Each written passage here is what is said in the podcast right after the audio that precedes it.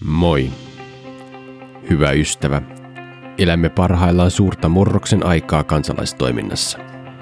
Lukuiset muutosvoimat vaikuttavat ja haastavat nykyisen kaltaisen toiminnan. Samalla tavalla ei voi jatkaa. Jos olet mukana yhdistys, järjestö tai vapaaehtoistoiminnassa, niin tämä luento on juuri sinulle. Minä olen Petri Toikkanen. Teen päivittäin töitä strategioiden ja strategisen kehittämisen parissa – tätä nykyään strategian valmentajana osana yhteistä ratkaisua Oyssä. Olen ollut koko aikuisikäni mukana järjestöissä. Yli kymmenen vuotta olen työskennellyt järjestöjen kanssa valmentajana ja kouluttajana. Näinä vuosina olen saanut paljon perehtyä järjestöjen tulevaisuuteen. Työn kautta ja myös oman kiinnostukseni kautta on tullut seurattua tarkoin järjestökentän kehittymistä. Olen koettanut parhaani mukaan pysyä järjestöjen pulssilla – on tullut luettua paljon, tehtyä selvitystä järjestöjen tulevaisuuden näkymistä. Valtavasti tietoa ja näkemystä olen saanut niistä keskusteluista, joita olen käynyt erilaisissa koulutuksissa, puhetilaisuuksissa ja työpajoissa satojen järjestöjen ja järjestötoimijoiden kanssa. Niistä olen innokkaasti imennyt tietoa siitä, miten järjestöt itse näkevät tulevaisuutensa. Tähän luentoon olen parhaani mukaan koettanut tiivistää oppia näistä kaikista olen kuvannut 16 muutosvoimaa, jotka muuttavat kansalaistoiminnan elämää. Ne eivät ole kaikki totuus, eivätkä kata kaikkea. Ne ovat yritykseni kuvata sellaiset muutokset, jotka jollain tapaa jokaisen järjestön tulee ottaa huomioon nyt ja tulevina vuosina. Suomalainen järjestötoiminta, yhdistystoiminta, kansalaistoiminta ja vapaaehtoistoiminta, miksi ikinä sitä kutsutaankaan, on arvokasta – sillä kentällä tehdään valtavasti hyvää. Haluan omalta osaltani auttaa tällä luennolla hahmottamaan sitä muutosta, joka edessä väistämättä on. Olen pitänyt tämän luennon parin viimeisen vuoden aikana parisenkymmentä kertaa. Ja täytyy sanoa, että vastaanotto on ollut hyvä. Ajatukset ovat herättäneet vastakaikua ja moni on kiitellyt niiden tiivistävän paljon oleellista. Tämä tallennus on tehty koulutuspäivässä 7. syyskuuta 2021. Osa sisällöstä ja esimerkkeistä liittyy syksyyn 2021 ja siihen ajankohtaiseen tilanteeseen. Kuitenkin se on sivuosassa. Suurin osa sisällöstä kantaa paljon syksyä 2021 pidemmälle. Muutosvoimat eivät synny hetkessä, eivätkä kuole hetkessä. Nyt haluan tarjota tämän luennon suomalaisen järjestötoiminnan hyödyksi jokaisen vapaaehtoisen luottamushenkilön ja työntekijän avuksi. Sillä tavalla toivottavasti vaikutus on kaikista suurin. Toivottavasti saat ajatuksia ja toivottavasti tästä on apua sinulle, ystävä hyvä, kun lähdet tekemään muutosta omassa järjestössäsi. Hyviä kuunteluhetkiä.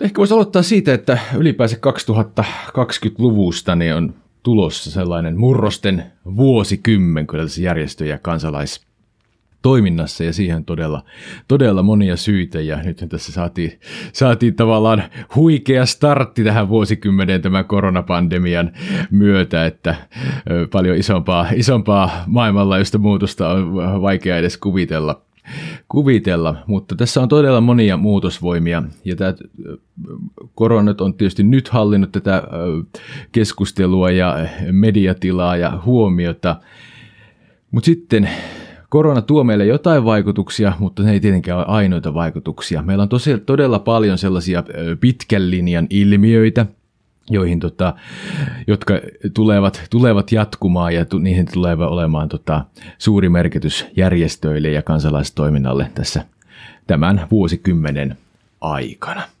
Ja näitä muutosilmiöitä ja muutosvoimia käyn tässä esityksessä läpi. Ja voisi sanoa, että me ollaan nyt tavallaan tämmöisessä epätasapainon tilanteessa tämän pandemian myötä, jolloin meillä on tämmöisiä ollut muutosvoimia, jotka on voinut kestää vuosia tai jopa vuosikymmeniä. Mutta nyt tavallaan tämäkin pandemia tulee vielä vähän sekoittamaan tätä tilannetta. Se tulee muuttaa näiden muutosvoimien niin näkyvyyttä. Jotkut muutosilmiöistä tulee voimistumaan ja kasvamaan. Jotkut tulee heikentymään, marginalisoitumaan – jotkut muutosilmiöt ottaa niin kuin huikean nopean loikan tämän pandemian kautta ja jotkut ilmiöt jopa tulevat hidastumaan tai lopulta loppumaan. Ja tavallaan tämä, niin kuin, tämä toimii katalysaattorina tämä nyt tämä muutostila, tämä epätasapainon tila monille sellaisille ilmiöille, mitkä on jo pitkään ollut, ollut meille ja vaikuttanut meidän suomalaiseen järjestö- ja kansalaistoimintaan.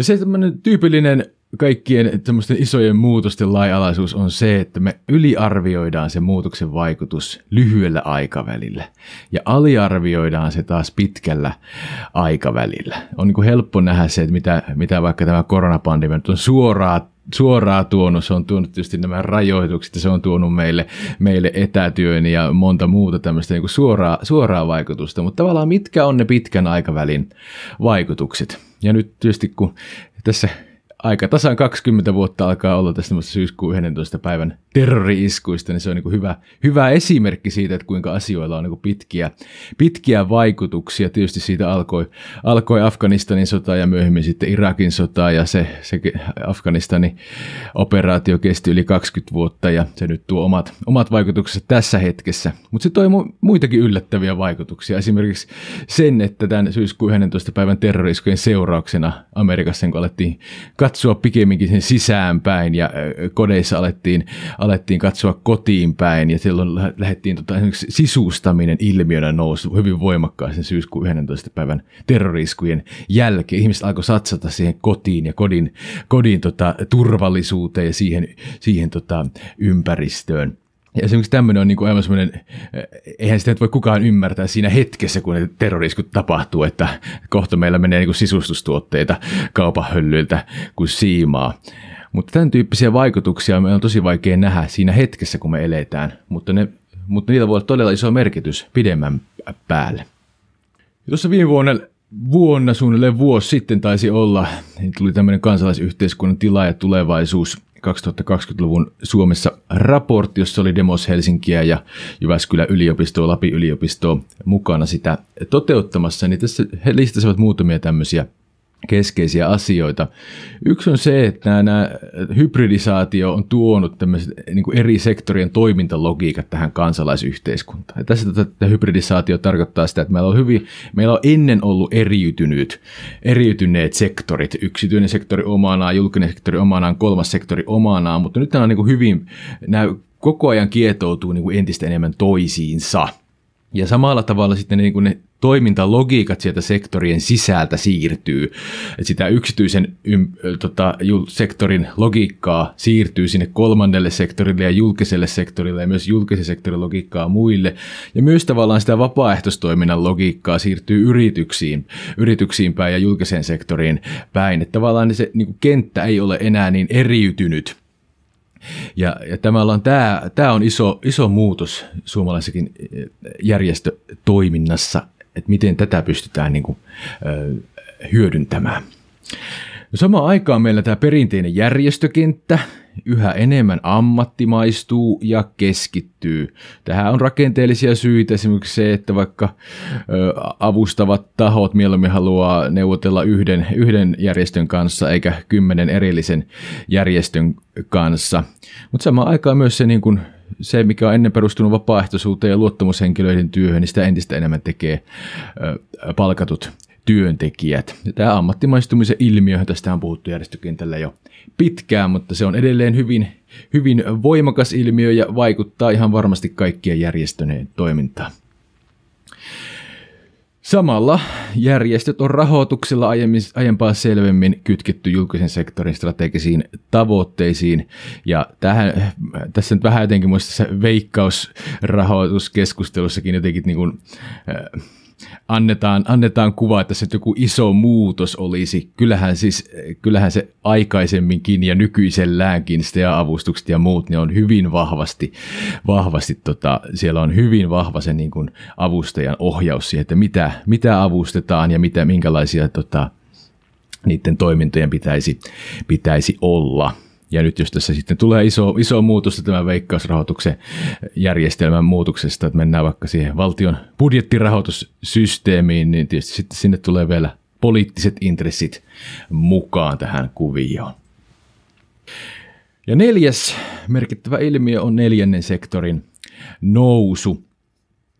Et meillä on ollut tämmöinen perinteinen järjestötoiminta, jossa tämä vapaaehtoisesti toimiva toiminta on järjestäytynyt yhdistyksiin, rekisteröityihin yhdistyksiin. Nyt tähän rinnalle tulee tämä neljäs sektori, jossa ei ole enää, enää yhdistystä, siellä ei ole enää järjestöä, vaan siellä voi olla vaikka joku Facebookin kautta toimiva ryhmä, pieni, pienimuotoisia esimerkkejä, vaikka jotkut Facebookin kirppu, kirpputori-ryhmät tai jotkut luomuruokapiirit toimivat, niin kuin, toimivat täysin ilman yhdistystä, niin tämä niin kuin muuttaa tätä kuvioa aika paljonkin. Et meillä ei ole enää pelkästään se vapaaehtoistoiminta ja luottamushenkilötoiminta järjestöissä, vaan sen rinnalla on tämmöinen avoin, avoin kansalaisyhteiskunta, joka ei, ei ole rekisteröitynyt. Ja tähän myös tämä tuleva yhdistyslain muutoshan pyrkii, pyrkii vastaamaan. Siellä tulee tämmöiset toimintaryhmät ja sen tyyppiset asiat niin sen kautta sitten. No oli semmoisia niin yleisiä, yleisiä, jotka vaikuttaa ihan kaikkeen, mutta sitten mä oon tässä eritellyt tämmöisiä niin kuin yksittäisiä ilmiöitä äh, tällaisten kategorioiden kuin yksilöihin liittyvät kulttuuriset, teknologiset ja rakenteelliset ilmiöt näiden, näiden neljän kategorian alle – ja toki täytyy sanoa, että mikään esitys ei ole koskaan täydellinen, että onhan meillä toki muitakin, muitakin todella paljon monenlaisia muutosvoimia, mutta mä, mä oon pyrkinyt löytämään, löytämään ne semmoiset oleelliset muutosvoimat, jotka minun mielestäni vähintäänkin täytyy niin kuin järjestöjen ja suomalaisen vapaaehtoistoiminnan niin ottaa, ottaa huomioon. Ja jos aloitetaan teknologista muutoksesta. Ihan jo sen vuoksi, että tavallaan tuo teknologinen kehitys on aina ollut yhteiskuntien muovaamista voimista niin kuin perustavan laatusin. Se on ollut sitä maatalouden keksimisessä, se on ollut sitä teollisuuden nousussa, se on ollut sitä sähköjen ja, sähkön ja polttomoottorin ja tietokoneiden ilmestyttyä ihmisten elämään. Ne ovat muuttaneet maailmaa paljon. Totta kai meillä on monia muitakin asioita, kaiken näköiset kansanliikkeet ja sodat ja erinäköisten kuninkaiden ja hallitsijoiden päätökset on tietysti pitkäkantoisia ja maailmaa muovaavia, mutta sitten jos katsotaan sitä ihan sitä ihmisten arkea ja sitä, että miten se yhteiskunta toimii, niin teknologiahan sitä on, sitä on muuttanut. Ja samahan mun mielestä koskee myös järjestö- ja kansalaistoimintaa. Tämä teknologinen muutos muuttaa sitä kenttää.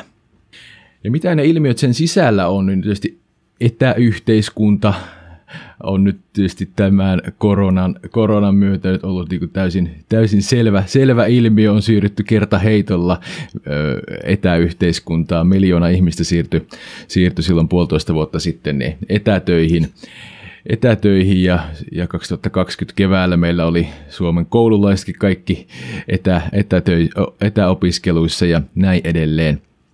Ja tämä on niin ilmiö, missä tämä korona on toiminut valtavana kiihdyttäjänä – mutta tämähän vaikuttaa myös siihen ihan siihen vapaaehtoistoiminnan äh, logiikkaan, että asiat alkaa tapahtua paikasta riippumatta. Ja nyt kun me on eletty aika pitkään tätä koronapandemiaa ja alettu tottumaan näihin välineisiin, niin nyt onkin hyvin mielenkiintoinen kysymys. Päästään tänäänkin sitä käsittelemään, että mitä tavallaan tapahtuu, kun me palataan siihen NS niin sanottuun normaaliin, jossa voi kokoontua. Että tavallaan kuinka paljon sitten jää kuitenkin tänne etä, etävälineisiin, koska on nyt omassakin työssä huomannut, että jos järjestetään tap, valtakunnallisen liitolle tapahtuma, jossa on osallistujia niin kuin Lappia ja Itä-Suomea ja Länsi-Suomea ja Etelä-Suomea myöten, niin kuinka kätevää se on, että kaikki voivat osallistua näillä etävälineillä, eikä tarvitse tulla paikan päälle. Niin tavallaan aivan varmasti on paljon toimintoja, missä niin kuin se etä, etäratkaisu tulee jäämään niin kuin pysyväksi, pysyväksi ratkaisuksi. Ja tämähän myös tämä niin kuin, tämän pintarakenteen lisäksi tämä muuttaa sitä niin kuin meidän asenne, asenneilmastoa ja sitä, miten me suhtaudutaan asioihin ja ihmisiin. Mikä on tavallaan se meidän vaikka sitoutuminen siihen järjestön työhön. Mehän pitkältihän järjestöihin sitoudutaan, niin se on me muut ihmiset. Totta kai siellä on se jonkinnäköinen niin kuin aatteellinen tarkoitus ja hyvän tekemisen tarkoitus ja tietysti myös ihmisen omat, omat intressit. Mutta kyllähän me paljon ollaan siinä, että mitä ne muut ihmiset, me ollaan siinä niin kuin sitouduttu niihin muihin ihmisiin. Mutta miten tässä tavallaan etämaailmassa, kun se sidos on tavallaan joka tapauksessa löyhempi, vähäisempi, niin voiko tämä vaikuttaa niin kuin pidemmän päälle tähän, niin kuin, miten kuinka paljon me saadaan vaikka ihmisiä järjestöihin mukaan. Tämä myös muuttaa ylipäänsä sitä, että miten me suhtaudutaan työhön. Mikä on se työn tota, merkitys ihmisten elämässä. Tämä on aika isoja, isoja muutoksia tästä nyt tämän niin kuin, etä, etäyhteiskunnan myötä meille varmasti tulossa. Ja nythän me nähdään vasta ihan niin kuin oikeasti murto-osa tästä, mitä on ne pitkän aikavälin vaikutukset. No toinen varmasti, mikä vaikuttaa järjestöelämään tosi paljon, on tämä automaation lisääntyminen. Sen voisi kiteyttää niin, että rutiinitehtävät siirtyy, siirtyy koneille. Siellä on paperitöitä ja taloushallintoa ja kaiken näköistä raportointia ja Excelin pyöryttämistä, mutta siellä voi olla myös semmoisia vaativampia tehtäviä, kuten asiakaspalvelua ja myös tämmöisiä koulutuksen ja perehdytyksen tyyppisiä tehtäviä. Esimerkiksi voidaan videokursseja tai tämän tyyppisiä hyödyntää – mutta samaan aikaan sitten niin kun tämä voisi sanoa hallinnollinen taakka, se ylipäänsä se, että naputellaan johonkin taulukkoon numeroita, se kevenee, niin samaan aikaan se digitaakka kyllä lisääntyy. Meillä pitää olla entistä enemmän sitä digiosaamista ja erinäköisten järjestelmien käyttöosaamista. Ja tämä on todella iso, iso haaste etenkin niin kuin vapaaehtoisesti toimiville organisaatioille, että miten ne vapaaehtoiset saadaan pidettyä tässä, tässä kelkassa mukana, koska järjestelmät kehittyy hyvin nopeasti ja päivittyvät nopeasti, niin tavallaan pitäisi olla jatkuva kouluttamisen ja osaamisen nostamisen tota, rutiini saada aikaan järjestöissä. Sitten on tämä alusta, puhutaan alusta taloudesta. No tietysti klassinen esimerkki on nämä Uberit ja Airbnb. BNB, mutta tietysti sama, sama ilmiö näkyy jossain määrin järjestö, järjestöpuolella. Meilläkin on näitä toimeksi.fi ja Hioppia ja, ja tuossa esimerkkinä on Mannerheimin, Mannerheimin Lastensuojeluliiton e-lastenhoito-alusta.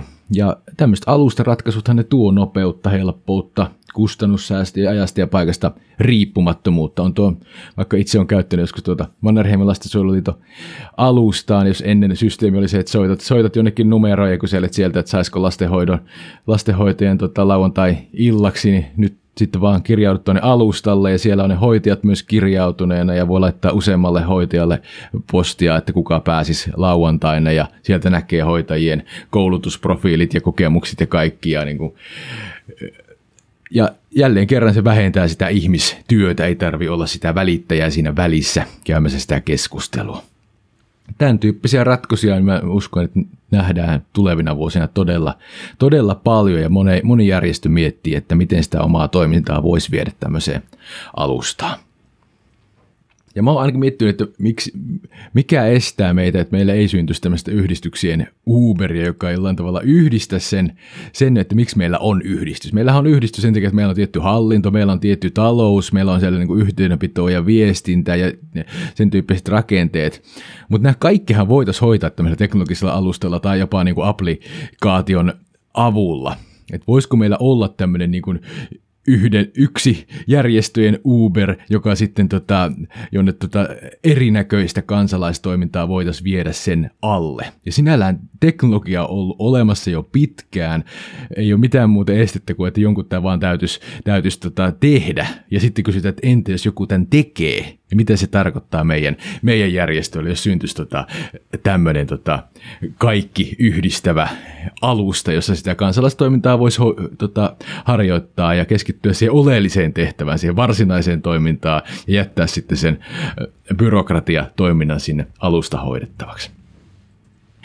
Ja kaikista isoin askel varmasti tällä vuosikymmenellä tulee olemaan tämä tekoälyn esiin marssi. Kyllähän me nyt jo käytetään ihan koko ajan tekoälyä, kun me mennään Googleen tai me mennään illalla Netflixiin, niin siellä tulee suositteluja tekoälyn, tekoälyn avulla ja todella monissa arkisissa askareissa, missä ei tajuakaan, niin tekoäly on jollain tavalla läsnä.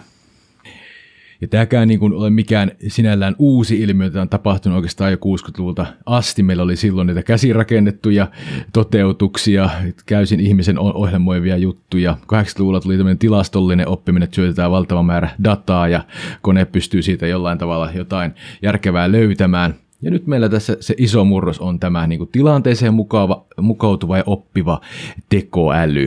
Et sinällään vaikka nyt ajatellaan äh, yksinkertainen asia, portaiden käveleminen, niin ei jo varmasti sata vuotta onnistuttu rakentamaan robotti, joka osaa kävellä portaat, tietynlaiset portaat. Mutta sitten kun me mennään siihen, että jos ne portaat onkin erinäköiset, ne onkin välillä vähän eri korkuset ja eri suuruiset ja niissä on erilainen kaltevuus, niissä voi olla jotain liukkautta, niin silloinhan robotti ei pysty sitä tekemään. Se yhteen asiaan ohjelmoitu robotti ei pysty tekemään sitä. Taas ihminen pystyy, koska se on ajatteleva olento. Mutta nyt tullaan tähän niin oppivaan, oppivaan tekoälyyn ja koneoppimiseen, niin se op, kone alkaa oppi, opettelemaan sitä ihan niin kuin ihmislapsikin, kokeilemalla, erehtymällä, kaatumalla, nousee pystyyn, kokeilee toimiiko tämä tässä ympäristössä ja näin edelleen. Niin nämä tämmöiset oppivan tekoälyn sovellukset, nämä tulee olemaan muuttamaan kyllä meidän niin kuin elämää tässä tämän vuosikymmenen aikana jo todella paljon.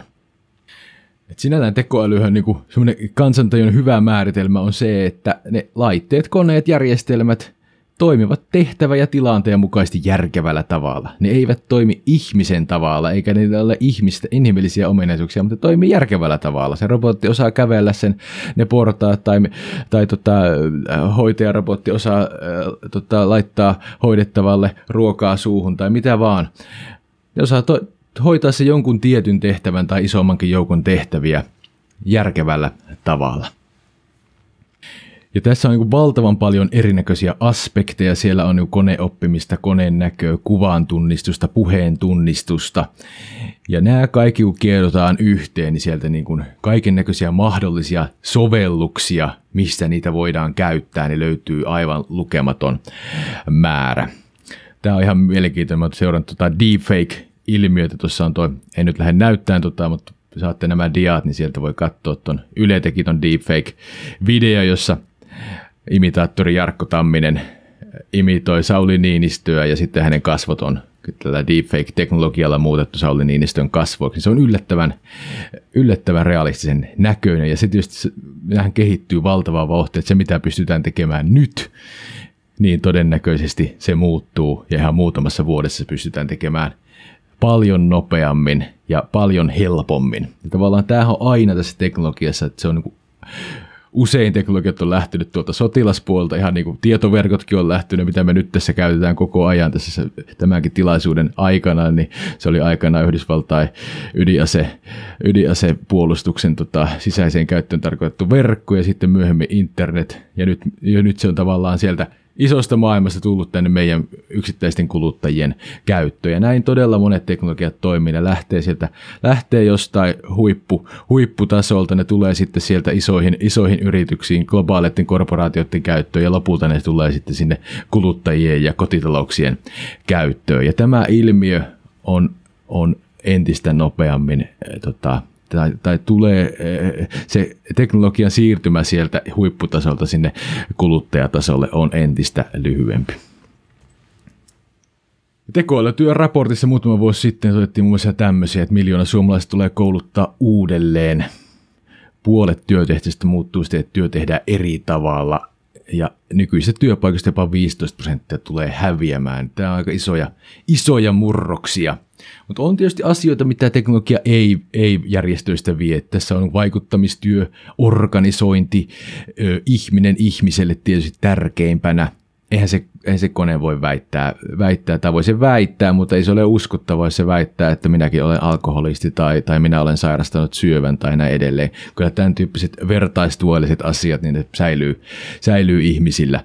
Ja samoin tietysti vaikuttamistyöt, eettiset, moraaliset pohdinnat, mikä on oikein kirjata lakiin, mikä, mikä vaikuttaa ihmisten asemaan. Ei, ei kone niitä pohdintoja pysty tekemään. Ja myös sitten yksittäisikin ihan naurettavankin pienen tilaisuuden, sanotaan, että järjestetään kokous, että lataan sinne kahvit, niin semmoisen organisointi niin on äärimmäisen vaikea tehtävä koneelle, että nämä tehtävät varmasti tulee pysymään todella pitkään ihmisten käsissä. Et oikeastaan voisi sanoa, että kehitys menee nyt näistä etävälineistä. Se seuraava iso murros varmaan on tuo alustojen, alustojen ja siihen liittyvien mobiiliaplikaatioiden kasvu. Ja sitten meillä on se teknologi- iso, iso hy- hyppäys, joka on tämä tekoälyn tuoma muutos. Et nyt muuttuu oikeastaan se, että miten asioita tehdään, sitten tulee mitä asioita tehdään, mitä meidän kannattaa siellä meidän järjestössä tehdään. Ja tekoäly ravistelee jopa sitä, että miksi niitä asioita tehdään, mikä on tämä meidän järjestön paikka tässä maailmassa, jos me pystytään tosi monia asioita hoitamaan tekoälyn avulla, niin tarvitaanko me tällaista järjestöä, tarvitaanko me näitä vapaaehtoisia toivottavasti tarvitaan. Vapaaehtoistyö on antoisaa ja ihmisten elämää rikastava asia. Toivon syvästi, että ne, se ei se niin poistu mihinkään. Mutta tämä on pakko niin miettiä, että jos me pystytään niitä palveluita tekemään tekoälyavulla, niin tarvitaanko me sinne enää niin kuin NS-ihmistä sotkemaan sitä prosessia. No toinen puoli tässä muutoksessa on kulttuurinen muutos. Mitä sen, sen alla yksi, mikä ilmiö vaikuttaa meihin tosi paljon, on tämä tämmöinen tulos- ja vaikutusperusteisuus. Tähän on havahduttu järjestökentällä viimeisten vuosien aikana, on muun muassa tämä Arvoliiton hyvä mitta-hanke. Hanke siellä luotu tämmöisiä vaikuttavuusketjun kuvaamisen työkaluja. Ja tämä ei ole tietenkään mikään niin kuin järjestöjen oma juttu. Tämä on ihan globaali trendi, kaiken mittaaminen ja näiden panostuotossuhteiden tota, mittaaminen ja sen tavallaan tehon hakeminen niin on, on ihan globaali, globaali ilmiö. Ja järjestöt on joutunut myös ottamaan tämän aspektin huomioon ja joutuu entistä enemmän miettimään tulevaisuudessa toimintaansa, että mitä me, mitä me tällä saavutetaan, miten me voidaan todentaa, että tällä saavutetaan se, se kaiken hyvän tekeminen. Ja monia tapoja on vaikuttavuutta mitata tässä Hope, Hope ryn tota, esimerkkejä, miten voi käyttää kivasti myös viestinnässä. Täällä on laskettu mediaosumia ja keräysvaroja ja avustuksen saaneiden lasten määriä ja tämmöisiä helppoja numereenisia mittareita. Ja näitä on aika kiva myös käyttää sitten viestintämateriaaleissa. Ja viestintä, sen merkitys kasvaakin yhteiskunnassa tosi, tosi paljon. Ja tällä hetkellä voisi sanoa, että viestintä ei ole vain enää se tukitoiminto. Viestinnän ja markkinoinnin täytyisi olla ihan strateginen toiminto jokaisessa järjestössä. Se rakentaa sitä koko järjestön toimintaa. Ja vähän kärjistä voisi sanoa näin, että ei se ole niin merkityksessä, mitä te teette järjestössä, vaan miten siitä viestitään, miten se, ulko, se kuva sinne ulospäin siitä tekemisestä on. Ja me tehtiin tuossa osana teki 2019 laajentamisen järjestötutkimuksessa oli 500 järjestöjen toiminnanjohtajaa vastaan ja joukkona, niin siellä nousi todella hyvin esiin tämä niin kuin viestinnän strateginen merkitys. Aiotaan muuten se kysely uusia tänä, tänä syksynä, että tuossa loppuvuodesta sitten kuullaan uusia, uusia tuloksia, mitä tässä kahden, kahden vuoden sisällä on tapahtunut. Kulttuurinen ilmiö on myös tämä johtajuuden murros, me voisi sanoa, että tämä niinku asetelma siitä, että on pomot ja päälliköt ja alaiset, niin sitä kääntyy niinku toiste, toiste päin. Me siirrytään semmoiseen hyvin keskustelevaan, avoimeen, jaettuun johtajuuteen. Ja semmoinen ylhäältä alaspäin johtaminen on oikeastaan menneen maailman lumia. Ja äm, samaan aikaan tähän liittyy myös se, että ihmiset haluaa tehdä entistä enemmän itsenäisesti ja nythän tässäkin taas tämä niin kuin etäyhteiskunta ja tämä niin kuin korona on tuonut sen, että me on huomattu myös, että se etätyö toimii, etänä tehtävä työ työ toimii. Ja tämä, sehän vaatii sitä, että kun me, se pomo ei voi olla koko ajan siellä selän takana vahtimassa, että mitä se tehdään, niin silloin me siirrytään väistämättä sinne, että haetaan niitä tuloksia. Ja ihminen voi tehdä, voi tehdä aamulla tai se voi tehdä illalla tai voi pitää päivällä tauon tai ihan mitä vaan, kunhan tavallaan se työ sujuu mukavasti mutta se kellokortti ei enää määrittele sitä, että juuri taisi olla tämän päivän lehdessäkin joku työntutkija sanoi, että jos, jos me mitataan läsnäoloa, niin silloin me saadaan läsnäoloa. Että se, on, se on aika huono mittari sitä työn onnistumisesta. Ja tämä väistämättä tarkoittaa, että organisaation rakenteet kyllä tulee, tulee kevenemään, erityisesti niitä väliportaan päälliköitä ja johtajia ja esihenkilöitä tulee olemaan vähemmän ja se työ siirtyy entistä enemmän tiimi, tiimityöskentelyyn ja ihmisten itsenäiseen työskentelyyn. Ja tietopohjaisuus on varmasti asia, mikä kanssa niin järjestöjä, etenkin tuolla vaikuttamistyön puolella, mitä suuri osa järjestöistäkin tekee – niin kyllä se vaan niin, että tietoon luotetaan päätöksenteossa entistä enemmän ja sitä halutaan tutkittua ja perusteltua tietoa, vaikka nyt on puhuttu tästä totuuden jälkeistä ajasta ja että Donald Trump tietysti oli nyt ääriesimerkki siitä, miten, miten pystytään valehtelemaan niin kuin suut ja korvat täyteen, niin tota, silti kyllä me tutkittu tieto vaikuttamistyössä niin on on iso, entistä isommassa merkityksessä. Ja se tarkoittaa silloin, että meidän pitäisi pystyä keräämään sitä, tuottamaan sitä tietoa, analysoimaan sitä ja myös vielä sitten viestinnällisesti kiteyttämään sitä tietoa vaikuttaviksi sanomiksi. Tämä on, tämä on iso, iso haaste. Se ei enää riitä, että me ollaan jotain mieltä tai meillä on niin joku kanta, että joku, jonkun ryhmän asia on oikeanlainen. Se ei riitä. Meidän pitäisi pystyä perustelemaan se jollain aidoilla faktoilla. No mitä tapahtuu yksilötasolla? Väljempi sitoutuminen on ihan globaali trendi sekin. Tämä, tämä näkyy ihan eh, maailmanlaajuisesti eri, eri maissa. Tämä näkyy työpaikoilla ja rekrytoinneissa. Esimerkkinä vaikka Japanissa, jossa on perinteisesti sellaiset, sellaiset työmarkkinat, että se yrityksen edustaja on siellä koulun valmistujaistilaisuudessa mukana ja siinä sitten tilaisuuden päätteeksi solmitaan tota, työsopimus ja oletetaan, että ihminen on sen noin 40 vuotta siellä samassa firmassa töissä, niin Japani on tämän tyyppisen kulttuurin niin kuin luvattu, luvattu maa, mutta myös siellä se on, se on muuttumassa. Eivät siellä nuoret enää halua sellaista, että ollaan samassa paikassa ja samassa yrityksessä koko työura. Halutaan vaihtelua, halutaan, halutaan uusia, uusia kokemuksia.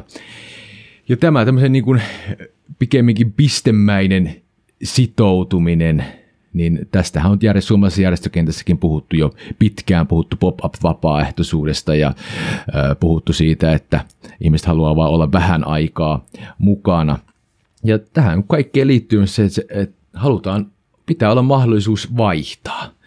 Ja silloin myös tullaan siihen, että jos se järjestön toiminta on jostain syystä – byrokratian syystä tai se voi olla henkilökemioista tai se voi olla toimintakulttuurista tai mistä vaan. Jos ei se ole kovin miellyttävää, niin ei, se sit, ei sinne enää jäädä. Kyllä silloin lähdetään vaihtamaan jonnekin toiseen, toiseen järjestöön. Ja tavallaan niin oikea lääkehän tähän on silloin se, että luotaisiin niin sen tyyppistä järjestötoimintaa, jossa me pystyttäisiin ottaa ihmisiä mukaan vain vähäksi aikaa. Että meillä on semmoiset niin prosessit, että me pystytään ottaa se ihminen vaikka kolmeksi kuukaudeksi johonkin projektiin mukaan tai vaikka muutamaksi viikoksi tuossa yksi, yksi opiskelijakunta, jonka ammattikorkeakoulun opiskelijakunta, jonka, jota sain, sain sparrata strategiassa, niin he olivat tehneet tämmöisen päätöksen, että he avasivat koko heidän niin kuin, projektitoimintansa avoimeksi. Et siihen asti tavallaan haettu, haettu niihin projekteihin jäsenistä tota, niin kuin hallituksesta ja sitten ehkä laajemmin jostain niin kuin edustajiston väestä ja tuutoreista niitä ihmisiä.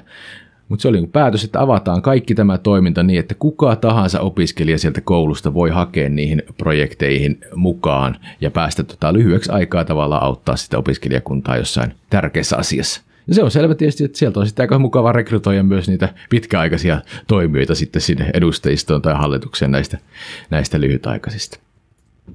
Omaa ajankäyttöä tänä päivänä suojellaan todella voimakkaasti ja omaa hyvinvointia – ja tämä on ilmiö kanssa, mikä niin kuin pitäisi, pitäisi tunnustaa, tunnustaa järjestöissä ja tunnistaa ja tunnustaa, että ihmiset haluavat sitä, että ne pystyvät, tai että niiden oma ajankäyttö on sopivan suhtaista – ja tätä niin kuin omaa palautumista, sitä mitataan, siihen on tullut erinäköisiä teknologisia välineitä, älykelloja ja ö, ourasormuksia ja muuta, ja trendi näyttää, että näitä välineitä tulee meille entistä enemmän. Ja sama koskee sitä omaa, omaa ajankäyttöä. Et se, se, mitä aikana itsekin opiskelijatoiminnassa mukana olleena tiesi, että jos opiskelijakunta sanoo, että nyt lähdetään viikonloppuna miettimään, miettimään opiskelijakunnan toimintasuunnitelmaa, niin silloinhan kaikki lähti, eihän siinä ollut mitään.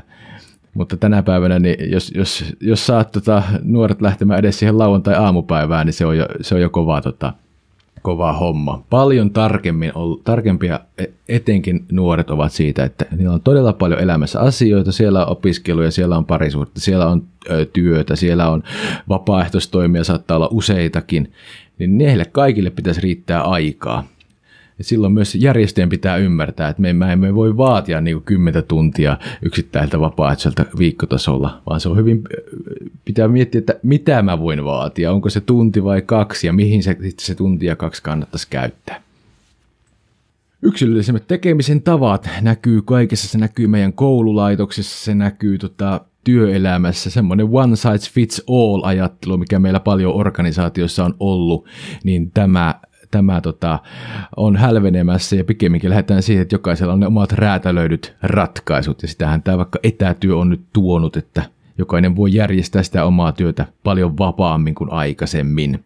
Ja koska mehän ollaan hyvin erilaisia yksilöitä, meillä on erilaisia vuorokausirytmejä, erilaisia oppimisen tapoja, työskentelyrytmiä, melun sietoa, jotkut haluaa jatkuvaa keskustelua, jotkut haluaa, haluaa omaa hiljaista tilaa, jossa keskittyä ja näin edelleen. Tämähän näkyy myös jos katsotaan moderni nykyaikainen toimisto, niin siellä on kaikenlaisia tämmöisiä just keskustelutiloja, hiljaisia tiloja, meditaatiotiloja, ideointitiloja. Tämän tyyppiset yksilöllisemmät ratkaisut näkyy kaikessa. Tämä on myös järjestö- ja kansalaistoiminnassa. Me ei voida vain ajatella, että meillä on se yksi, yksi putki ja yksi tapa, tapa tehdä sitä meidän toimintaa, vaan pitäisi jollain tavalla ottaa huomioon se, että erilaiset ihmiset on, tota, vaativat erilaisia tapoja tehdä. Yksilöllisyyttä on myös se, että me, meistä on tullut aika kranttuja kuluttajina. Me on totuttu aika hyvään. Kaiken näköinen palvelu ja e, verkkopalvelu ja muu on nopeutunut. Kaikki pitäisi saada heti, kaikki pitäisi saada nopeasti kaiken näköiset verkkokaupat on opettanut meidät siihen, että kyllä se niin pitää tapahtua aika nopeasti, nopeasti asioiden. Tämä myös tietysti niin kuin valuu tuonne järjestöpuolelle. Ne samat ihmiset, jotka ovat, eh, kuluttavat niitä kaikkia muitakin yhteiskunnan palveluita, tulevat sinne järjestön toimintaan mukaan, niin kyllähän ne samalla tavalla ne eh, odotukset ovat samankaltaiset. Jos siellä on hirvittävää hitautta ja jos siellä on hirvittävää vaikeita tehdä asioita ja joudutaan lomakkeita täyttämään pienistäkin asioista, niin kyllähän se karkottaa ihmisen. Eihän semmoista jaksa mieluummin valitsee sellaisen toiminnan, joka on tosi sujuvaa ja, sujuvaa ja helppoa. Ja tämä on iso, iso muutos siihen, niin kuin, että voi olla hyvinkin pitkään tehtyjä toimintatapoja, vuosikymmeniä tehty jollain tietyllä tavalla, niin nyt kyllä haastetaan sitä aika, aika voimakkaasti. Mitä olisi ne uudet tavat sitten, sitten tehdä ja helpottaa sitä toimintaa ja osallistumisen kokemusta? Viimeisenä muutosvoimana on tietysti nämä rakenteelliset muutosvoimat, jotka yhteiskunnasta meille, meidän toimintaa muokkaa. Ja siellä tietysti ensimmäisenä on tämä väestörakenteen muutos. Meillä on samaan aikaan ikääntyvä väestö, mutta samaan aikaan myös monipuolistuva väestö.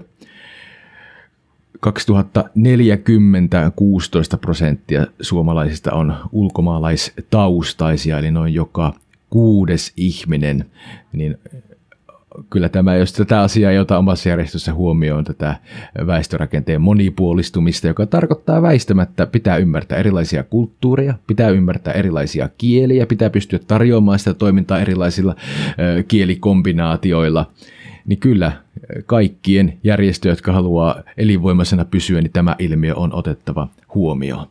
Ja sitten on tämä ikääntymisen ilmiö. Meillä on paljon paljon tota järjestöväkeä sieltä, sanotaan ikähaitarin loppupäästä pikemminkin, ja siellä on, siellä on todella paljon aktiiveja, mutta samaan aikaan tietysti ihmiset on entistä terveempiä ja toimintakykyisiä, ja pystyvät, pystyvät niitä järjestöissä varmasti toimimaan vielä niin kuin hyvinkin, hyvinkin tota, vanhalle iälle. Niin usein, useimmista järjestökoulutukset tulee aina se, että no pitäisi saada nuoria lisää ja pitäisi, pitäisi, mistä me niitä nuoria oikein haalitaan. Niin kyllä mä joskus heitän sen myös toistepäin, että no eikö me voitaisiin voitais vähän katsoa myös sinne vanhempaa ikäryhmää, että siellä on, siellä on väkeä, jotka tykkää järjestötoiminnasta, niillä saattaa olla aikaa, ne saattaa olla eläkkeellä, että voitais, voitaisiko me sieltä ehkä löytää myös sitä porukkaa, vaikka totta kai me tarvitaan niitä nuoriakin lisää. Ja nyt näyttää siltä muutamien tutkimusten mukaan, että nuorten kiinnostus vapaaehtoistoimintaa on aika kovaa tuossakin. Tämä oli Kalliolan Settlementin tutkimus vapaaehtoistyön tekeminen tulevaisuudessa, niin siellä toi nuorten 18-24-vuotiaiden osuus on kaikista isoin 43 prosenttia vastasi kysymykseen. Uskon, että tulen tekemään tulevaisuudessa nykyistä enemmän vapaaehtoistyötä, niin vastasi siihen kyllä. Tämä on tietysti hyvä, hyvä ilmiö, jos näin, näin on käynyt. Vähän vähän tässä aika pitkä aika menty, että nuorten kiinnostus ei ole kovin, ollut kovin suurta järjestö- ja järjestö- ja vapaaehtoistoimintaa kohtaan, mutta, mutta on viitteitä, että tämä voisi olla kääntymässä. Yksi rakenteellinen ilmiö on myös se kaupungistuminen. Väestökasvat keskittyy kaupunkeihin ja toisena puolella sitten maaseutu tyhjenee. Ja tietysti sellaiset valtakunnalliset järjestöt, joilla on ympäri Suomen toimintaa, niin joutuu tämän väistämättä ottaan huomioon. Että voi olla, että siellä ei enää ole elinvoimaa niille pienille yhdistyksille, pienillä paikkakunnilla. Ja samaan aikaan sitten tietysti kaupungeissa toimintaa tarvittaisiin entistä enemmän. Että kyllä se niin kuin karu, karu kuva, mutta ehkä ihan realistinen kuva on se, että pidemmän päälle niin tämä tarkoittaa niin kuin tuhansien yhdistysten toiminnan loppumista tuolla niin kuin pienemmillä paikkakunnilla ja syrjäseuduilla. Ja taas sitten kaupungeissa toiminta on, ainakin potentiaali on paljon isompaa. Ja sitten tämä paljon keskustelussa ollut nyt todella paljon puhuttu tämä veikkaus, veikkauksen verirahat, niin kuin joskus mediassa jopa sitä tituleerataan, että peliongelmaisilta saadaan vaan rahat ja käytetään ties mihin. Niin tota, mutta kyllä se iso, iso kuva nyt tässä, tässä kuitenkin on, että kyllä se julkista avustusrahaa on tulevana vuosina vähemmän tuossa viime vuoden syksyn budjettiesityksessä oli miinus 33 prosenttia järjestöjen rahoitus, jonka nyt sitten onneksi hallitus lähti kompensoimaan. Ja varmaan se iso muutos nyt sitten tulevina vuosina on tähän, että siirtyykö järjestöt jollain tavalla tuohon nämä veikkausrahoja saavat järjestöt, erityisesti sosiaali- ja terveyskulttuuri, jonkin verran liikunta, niin siirtyykö se sitten tuonne valtion budjettirahoituksen puolelle. Ja varmasti koskee myös ylipäänsä rahoitusta, niin se vaikutusperusteisuus korostuu, pitää pystyä entistä paremmin perustelemaan se oma toiminnan vaikuttavuus. Ja sitten tietysti, jos on tota, taloudellinen tiukka tilanne, nythän meillä on paljon jaettu tätä elvytysrahaa, mutta jossain vaiheessa sekin tietysti loppuu ja rahaa todennäköisesti kääntyy, kääntyy tiukemmalle, niin se vaikuttaa myös sitten kuntien jakamiin avustuksiin. Se on niin kuin tavallaan sekä valtion tasolla että kuntien tasolla se avustusrahan saamisen, saaminen todennäköisesti vaikeutuu tulevina vuosina. Ja tämä pakottaa järjestöt miettimään niitä omaa rahoitusratkaisuja ja sen oman rahoitusosuuden kasvattamista ja kyllä kyllä vähän järjestö on pihalla kuin lumiukko, jos ei tällä hetkellä tätä olla miettimässä, että miten, miten sitä omaa rahoitusta voitaisiin voitais vahvistaa, onko siellä jotain mahdollisuuksia palvelutoiminnalle tai muulle, jonka kautta voisi lisää rahaa saada. Ei, ei voi täysin enää luottaa siihen, että se avustusraha, avustusraha tulee sieltä kuin tähän asti. Ja tuossa alussa puhuinkin tästä neljän sektorin nousta. Se on myös se rakenteellinen ilmiö vähän siinä voisi sanoa, tota, tilannetta voisi kuvata samantyyppiseksi kuin 1800-luvulla ennen tätä meidän järjestäytynyttä rekisteröityä yhdistystoimintaa, eli puhuttiin seurojen ajasta 1800-luvun loppua, jolloin vapaa kansalaistoiminta oli järjestetty työpaikoille ja ihmisten koteihin, erinäköisiin keskustelupiireihin ja näin edelleen ja erinäköisiin liikkeisiin. Muun muassa raittiusliike oli vapaa palokuntaliike hyvin voimakkaita siihen aikaan. Samantyyppinen tilanne voi olla, voi olla edessä, että meille tämä järjestäytynyt kansalaistoiminta on vähän niin kuin kamppailee siitä, että mikä se, mikä se toiminta on, mutta samaan aikaan nousee sitten tämä vapaa kansalaistoiminta. Ja nyt tosiaan yhdistyslain muutos on tulossa ja se mahdollistaa nämä tämmöiset toimintaryhmät muun muassa, jotka, joilla on sitten jonkinnäköinen lakisääteinen asema, vaikka ei sinällään rekisteröityjä ovatkaan.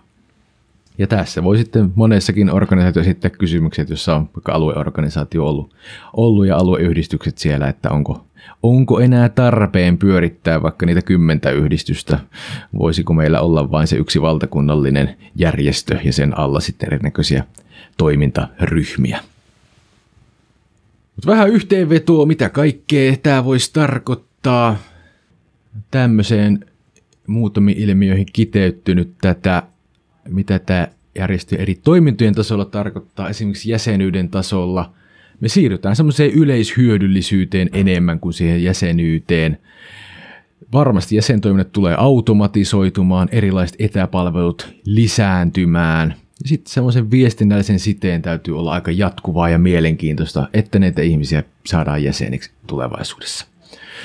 Toiminta, tämmöinen pistemäinen toiminta ja lyhyiden projektimuotoisten toimintojen rakentaminen on varmasti, varmasti yksi suunta ja kaikkeen siihen tarvitaan jonkinnäköinen digitaalinen tuki. Väistämättä tarvitaan osaamisen, osaamisen nostamista. Tämä on hyvin vaativaa toimintaa. On paljon helpompaa se perinteinen toiminta, jossa ihmiset ovat pitkään, pitkään mukana. Niin tarvitaan osaamisen panostusta. Ja samaan aikaan myös se avustusrahoitus todennäköisesti vaatii sitä, että meillä pitää olla taitoja, kuten niin kuin liiketoimintaosaamista ja markkinointiosaamista, asioita, mit, mitkä ovat niin kuin perinteisesti sellaisia, mitä järjestöissä ei ole. Niin tämän tyyppisiä niin kuin osaamisprofiileja niin tarvitaan, tarvitaan lisää. Tämä myös etämaailma muuttuu sitä, että pystytään tarjoamaan toimintaa ympäri Suomen. Ja tämä on myös ihan niin perustavanlaatuinen kysymys. Mennään jopa ihan siihen järjestön perustehtävää, että, että alueyhdistys, joku alueellinen toiminta, sanotaan että vaikka joku potilasjärjestö, että se on järjestänyt alueellisesti niitä lääkäriluentoja. Se on ollut merkittävä toiminto ja se on ollut hyödyllinen. Mutta mitä jos me nyt pystytään etänä järjestämään ne, joku ne voi järjestää Helsingistä tai joku voi järjestää ne Rovaniemeltä ihan miten vaan, tuomaan se ympäri Suomen – niin tavallaan mikä on se meidän alueyhdistyksen tarkoitus, perustarkoitus enää, että jos me pystytään tosi monia asioita tarjoamaan niin kuin etävälineillä ympäri Suomen. Ja tämä varmaan johtaa siihen, että tietysti niin kuin erikoistumiseen myös, että saattaa jotkut yhdistykset erikoistua, meillä on nämä lääkäriluennot ja meillä on nämä verkkokurssit ja meillä on joku toinen, toinen juttu. Ja sitten voi olla myös se, että tullaan ihan aidosti siihen, että tarvitaanko me enää kaikkia niitä, niitä tota, toiminnan järjestäjiä sinne. No hallinnossa aktiiviajan käyttämiseen ja hallinto on entistä turhempaa, entistä enemmän mitä paremmin pystyy automatisointia hyödyntämään, niin vähenee se byrokratian taakka.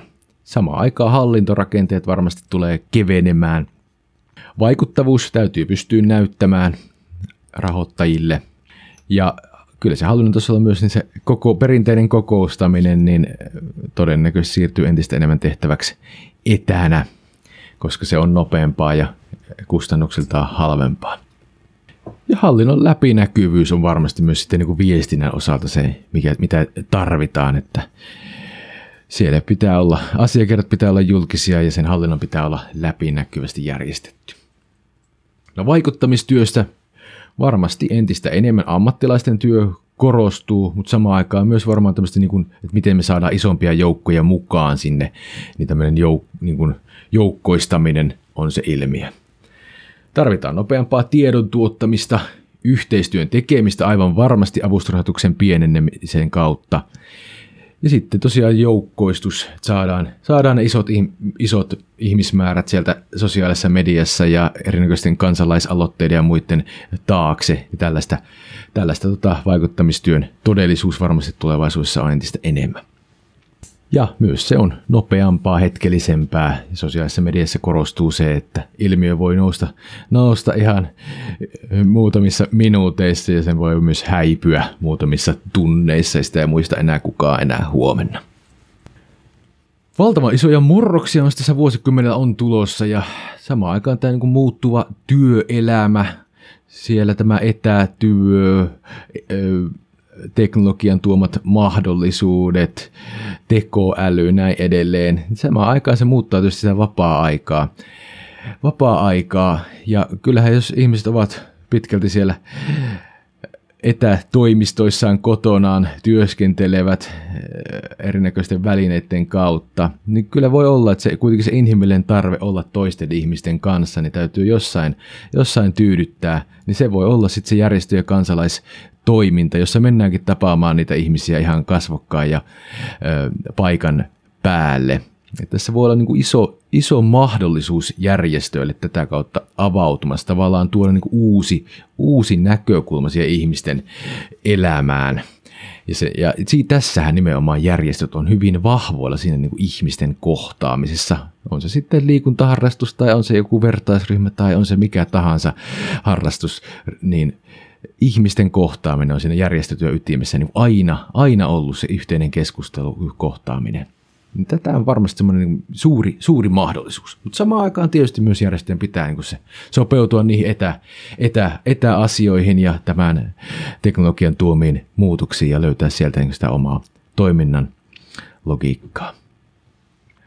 Kaikkinensa vaikka murrokset on isoja, niin kyllä mä sanoisin, että järjestöt ovat resilienttejä organisaatioita, ne on säänkestäviä organisaatioita. Ne kyllä kestävät tämmöiset muutokset ja se vapaaehtoistoimintaan perustuva malli ja se, että ö, ollaan niinku sen tietyn, tietyn aatteellisen tarkoituksen kautta siellä järjestössä, niin kyllä järjestöt tästä selviää. Yrityksiä menee konkurssiin, kun lähtee markkinat alta ja tuo bisnekset, bisnekset ei sujuu, mutta harvoinpa järjestöjä, järjestöjä siinä mielessä kaatuu. Mutta kyllä muutokseen täytyy sopeutua. Muutos ei todennäköisesti ei tule niinku kertarysäyksellä millään tavalla. Ja mä uskon, että järjestöt, suomalaiset järjestöt tästä selviää, niin kuin on selvinnyt kaikista muistakin murroksista, mitä tässä Suomen historiassa on nähty. Ja tässäkin oikeastaan niin tämän koronapandemian myötä, niin tämä on tämmöinen, voisi sanoa, uudistumisen momentum-hetki.